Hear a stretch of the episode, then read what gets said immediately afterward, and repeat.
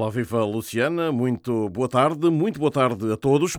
E olhamos esta semana para o Mundial de Clubes, porque é o tema dominante por estes dias. Gianni Infantino, o presidente da FIFA e a própria FIFA, decidiram, está decidido. O Mundial de Clubes vai jogar-se de 4 em 4 anos e a taça intercontinental todas as temporadas. Apresentadas as novidades, olhamos então para a realidade portuguesa. Porto e Benfica estão confirmados na primeira edição do novo modelo desta espécie de campeonato do mundo de equipas.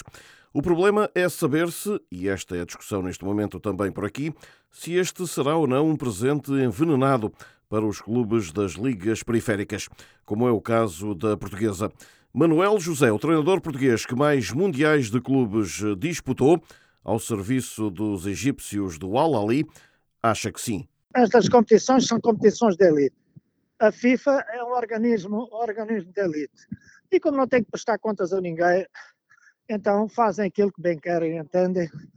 E, e às vezes com uma disparidade de, enfim, de diferenças de comportamento que, pronto, que, que toda a gente aceita, ninguém, ninguém protesta, mas é evidente que tem os defeitos todos que tem, não é? Também ao nível da distribuição de receitas.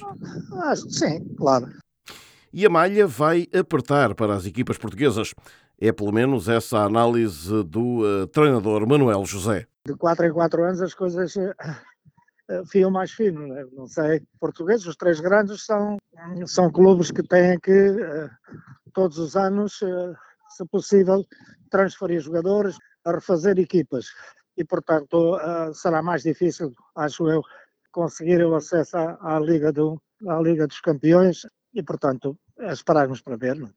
Em 2025, nos Estados Unidos, entra então em ação um novo modelo de Mundial de Clubes e com custos para os emblemas europeus, tal como acontece agora com os clubes sul-americanos. Esta é a opinião também de Manuel José. O Fluminense jogava a 10 a hora e os outros jogavam a 50, portanto, depois mais a história do fuso horário também, a relação ao Brasil para a Arábia Saudita também tem algumas horas de diferença mas eh, notou-se que o Fluminense eh, terminou o campeonato, é uma equipa, portanto, gasta em termos, em termos físicos e notou-se essa diferença com, com, com o Alari. E Manuel José conta a sua própria experiência. Ele que nas três participações, só em 2006, conseguiu a terceira posição. A dificuldade que nós, que nós sentimos foi, foi sempre a diferença, a diferença horária. Né? Os jogadores não dormiam de, não dormiam de noite, os jogadores e nós também, né? e andavam onde quer que se sentavam, adormeciam. Durante o dia íamos treinar e primeiro que, que se integrassem física e mentalmente no treino. Levava sempre, levava sempre algum, algum tempo, porque essa diferença horária fazia, de facto, um, um peso muito grande. Manuel José, um dos treinadores mais titulados e com mais presenças no Mundial de Clubes. A prova, a nova prova, vai decorrer entre 15 de junho e 13 de julho de 2025 nos Estados Unidos e, como estava previsto, terá 32 clubes divididos em oito grupos de quatro equipas na primeira fase, com os dois primeiros de cada grupo a seguirem para os oitavos de final. Porto e Benfica estão entre os 12 representantes da Europa, tendo já garantido vaga através do coeficiente da UEFA.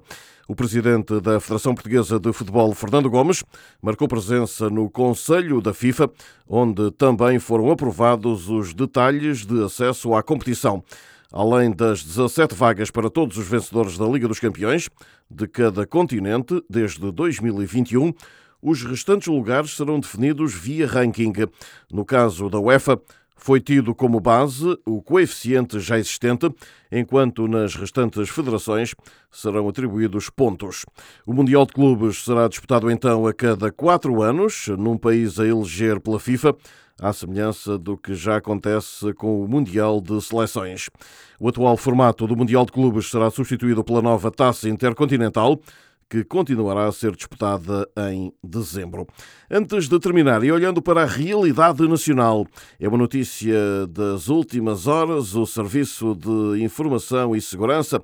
O SIS colocou André Vilas Boas sob proteção policial.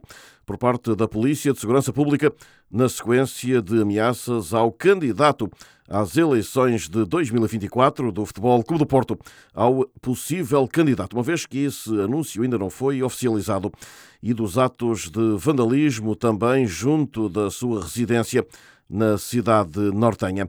Segundo avançou o jornal Correio da Manhã, depois da controversa Assembleia Geral do Futebol Clube do Porto a 13 de novembro, em que houve agressões entre adeptos e depois eh, também de inscrições eh, junto da residência de André Vilas Boas, foi decidida a proteção policial para o ex-técnico do Futebol Clube do Porto e, como disse, putativo candidato às eleições de abril próximo no Clube Azul e Branco.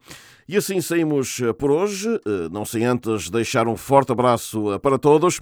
De Lisboa para a SBS Áudio, Rui Viegas.